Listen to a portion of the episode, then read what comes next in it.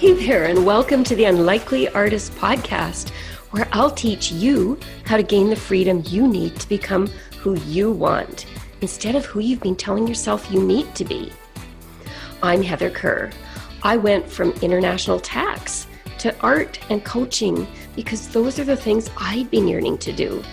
Listen in to find out how you can start doing what you love to in slow, easy steps each week. Let's dive in now. Welcome back, Savvy Souls. I did a post on social media a while ago.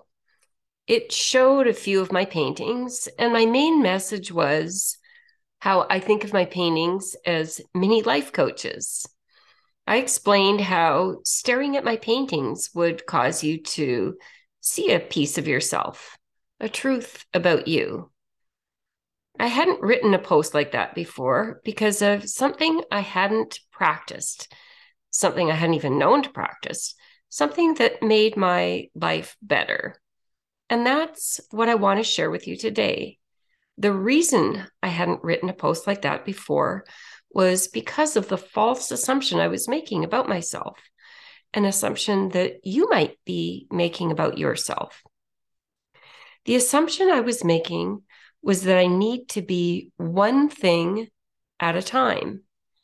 When I was living under that assumption, I thought of my life this way there's Heather, that's the artist. That's when I get to paint and be creative and be very connected with what's going on in the moment and very much in flow. And there's Heather, who's a coach. That's the trained life coach in me that's learned a bunch of tools and gets to help my clients solve problems. There's the other who was a lawyer. So I used to be a lawyer and I'm not a lawyer anymore. So that's kind of something in my past. I was thinking of my life as being composed of a series of roles, each role in its own box. What I wasn't doing is bringing these three things together I wasn't seeing the central thing common to all of them, which was me. I was thinking, oh, these are totally separate things. I've got my lawyer brain. I've got my artist brain. I have my coach brain. So when I'm coaching, I'm not being my artist self. I'm excluding that part of me. I'm making her wait. I'm focused on things relevant to coaching. I'm fo- focused on psychology and mindset and body wisdom and all the things I've learned as a coach. But the artist part of me, well, she's not relevant. She needs to stay off on the side. When I'm painting, I'm focused on creating empty space and going into flow and feeling the colors and letting go of my thinking mind. And I'm kind of putting the coaching part of me, the part that's interested in psychology, all that kind of stuff, and putting her aside. And when I was coaching or painting, I was leaving the lawyer part of me off to the side. In fact, I was pretty much rejecting her. I was making her wrong. She was in my past. I was telling her, this isn't your space anymore. You have nothing relevant to offer here. You're in the past. The result of all of that was that I felt tremendously guilty all the time because no matter what I was doing, I was neglecting the other parts of me. I was forcing them to be quiet. I was banishing them to the corner of the room. All of this, all of this staying in the right role had a significant impact. When I was painting, I wasn't allowing the coach part of me in. I wasn't letting in any of her insights. I wasn't letting them inform my work. I wasn't seeing how my art is just like my coaching. I wasn't seeing how my art comes from a similar place, a desire to help other people, to connect with that place inside them that's beautiful and important and worthy. I wasn't noticing that the difference was simply the mode of expression. In one case, in coaching, a post, conversation with a client, or this podcast. In the other case, in the artist case, a painting, a conversation with a viewer, a communication between the painting and the viewer. I definitely wasn't seeing my paintings as mini life coaches. As a coach, I wasn't fully exploring with my clients what art could teach them. I wasn't sharing what I was learning from doing my own art. I taught this class, a workshop. Actually, I still teach it. It's called soul painting. It's a process I developed as a painter.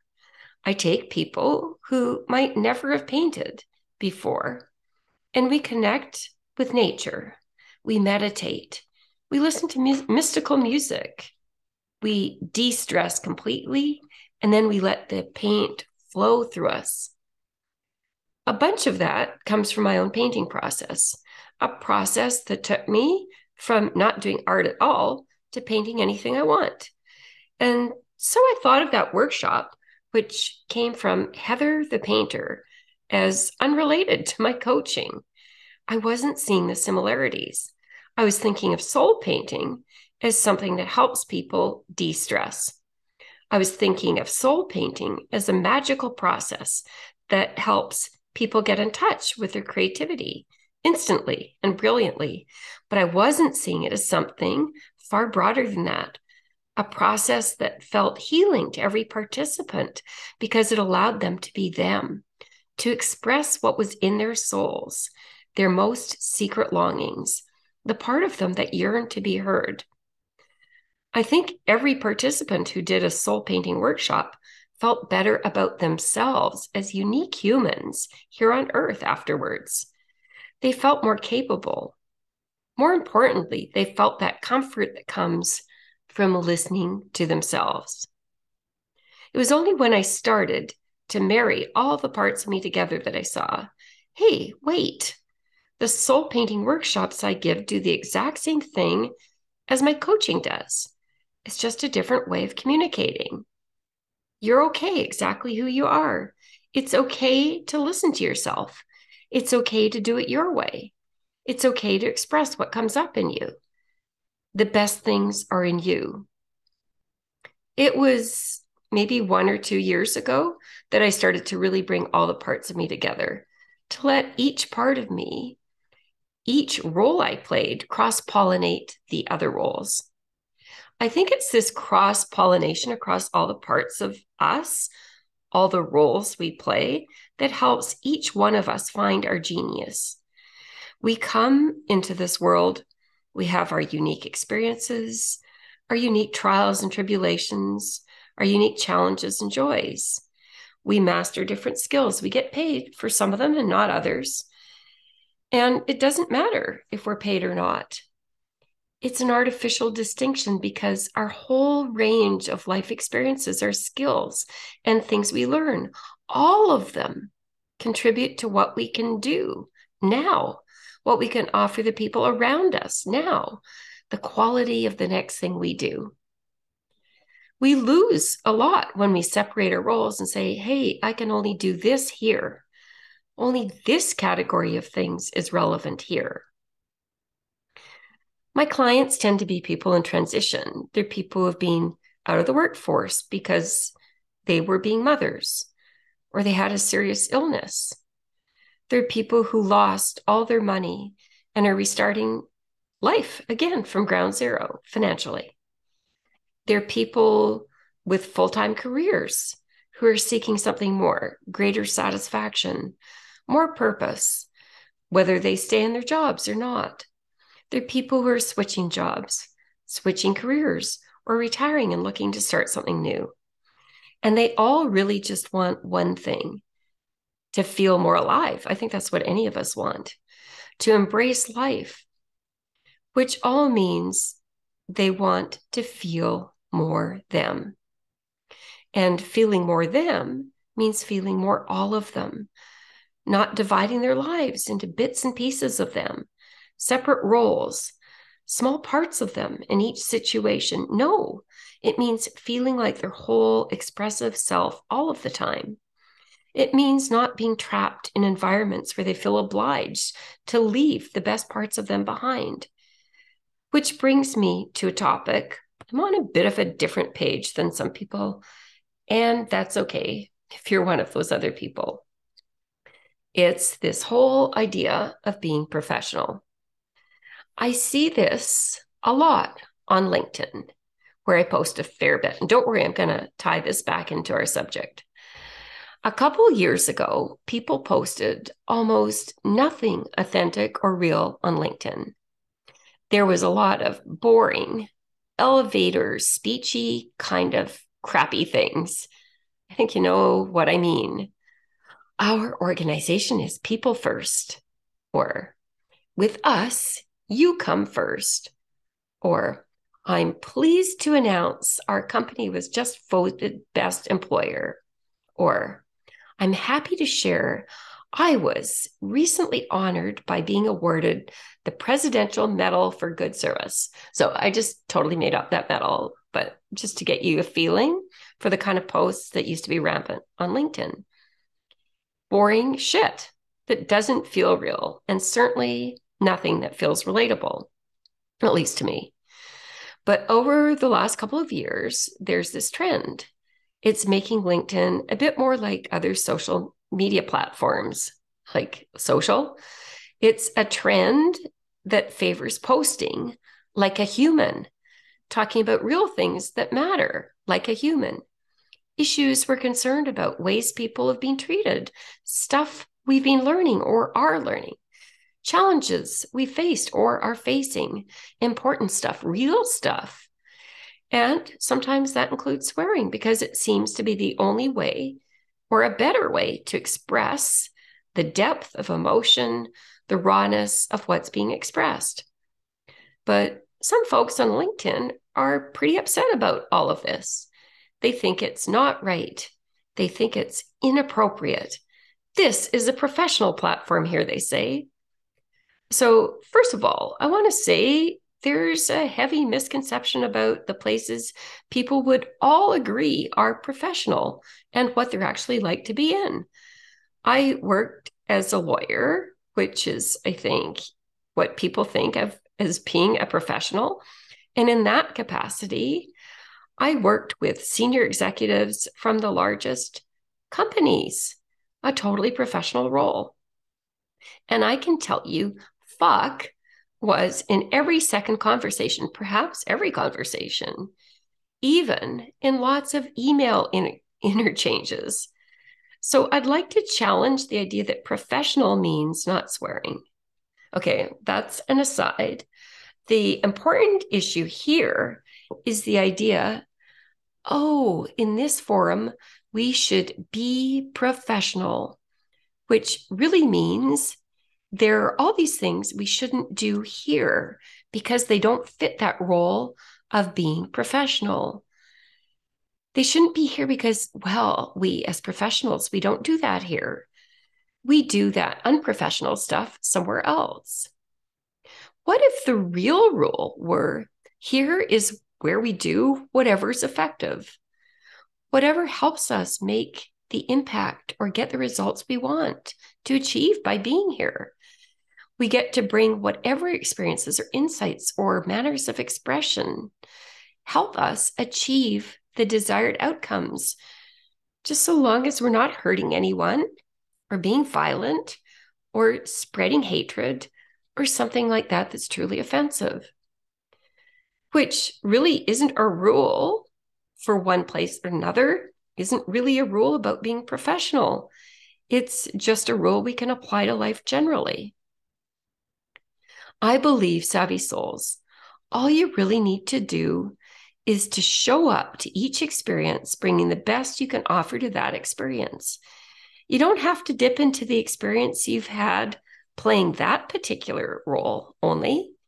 You get to take all the knowledge that's in you from everything you've been through, everything you've learned, all the people you've met or been taught by or helped the emotional lessons you've learned, the life skills you've picked up, the tools of trade you've learned, or another trade that you've learned, all of it. And you get to bring all of that to everything you do. You don't have to pick and choose things that properly fit the role you think you're in. You don't have to say, oh, this is a job search. So my resume can only include things I've been paid to do. I can't talk about all those other things. No, you get to talk about anything you believe would help you contribute something unique to that job.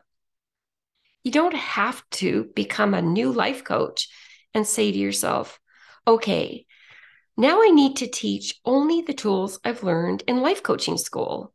All those other things I know from just having been alive don't count because those weren't part of the life coach training. Those can't be part of my coaching role. No, you get to bring all of you into any role you play. You don't have to attend a networking event and say, I can't mention that. It's not professional. When you have something to share that could fundamentally help the human being who's across from you at the table or standing with you having a drink. You don't have to attend a meeting and agree when someone says, Oh, we can't do that. We've never done it that way before.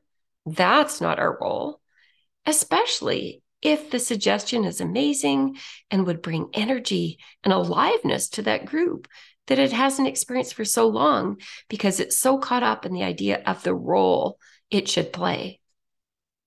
I guess all I'm really saying here, Savvy Souls, is let yourself be open. Notice when you're telling yourself, I can't do that here. I can't say that here. That's not allowed here. Be alert for thoughts like that. Be ready to challenge them. Forget about the role you think you should be playing. Ask simply, would this be helpful here? Would this be an effective solution? Does this idea have something to contribute to these people now? Does saying it this way make it easier for someone to understand? In other words, bring all of you to everything you do. Make an assessment, use discernment, but don't filter out something because it doesn't fit the role you're playing. Maybe consider just stop playing roles and see how much more engaging life feels. See how vastly much more effective you are when you stop role playing. See how the quality of all your interchanges improve. Go out, savvy souls. Be you, all of you, all this week. Love you guys. See you next time. So, if you're energized by the possibilities you're hearing about on this podcast, but you're wondering how it's possible to actually make what you've been fantasizing about doing actually happen, I'd love you to join me for a free strategy session where we'll talk about coaching together.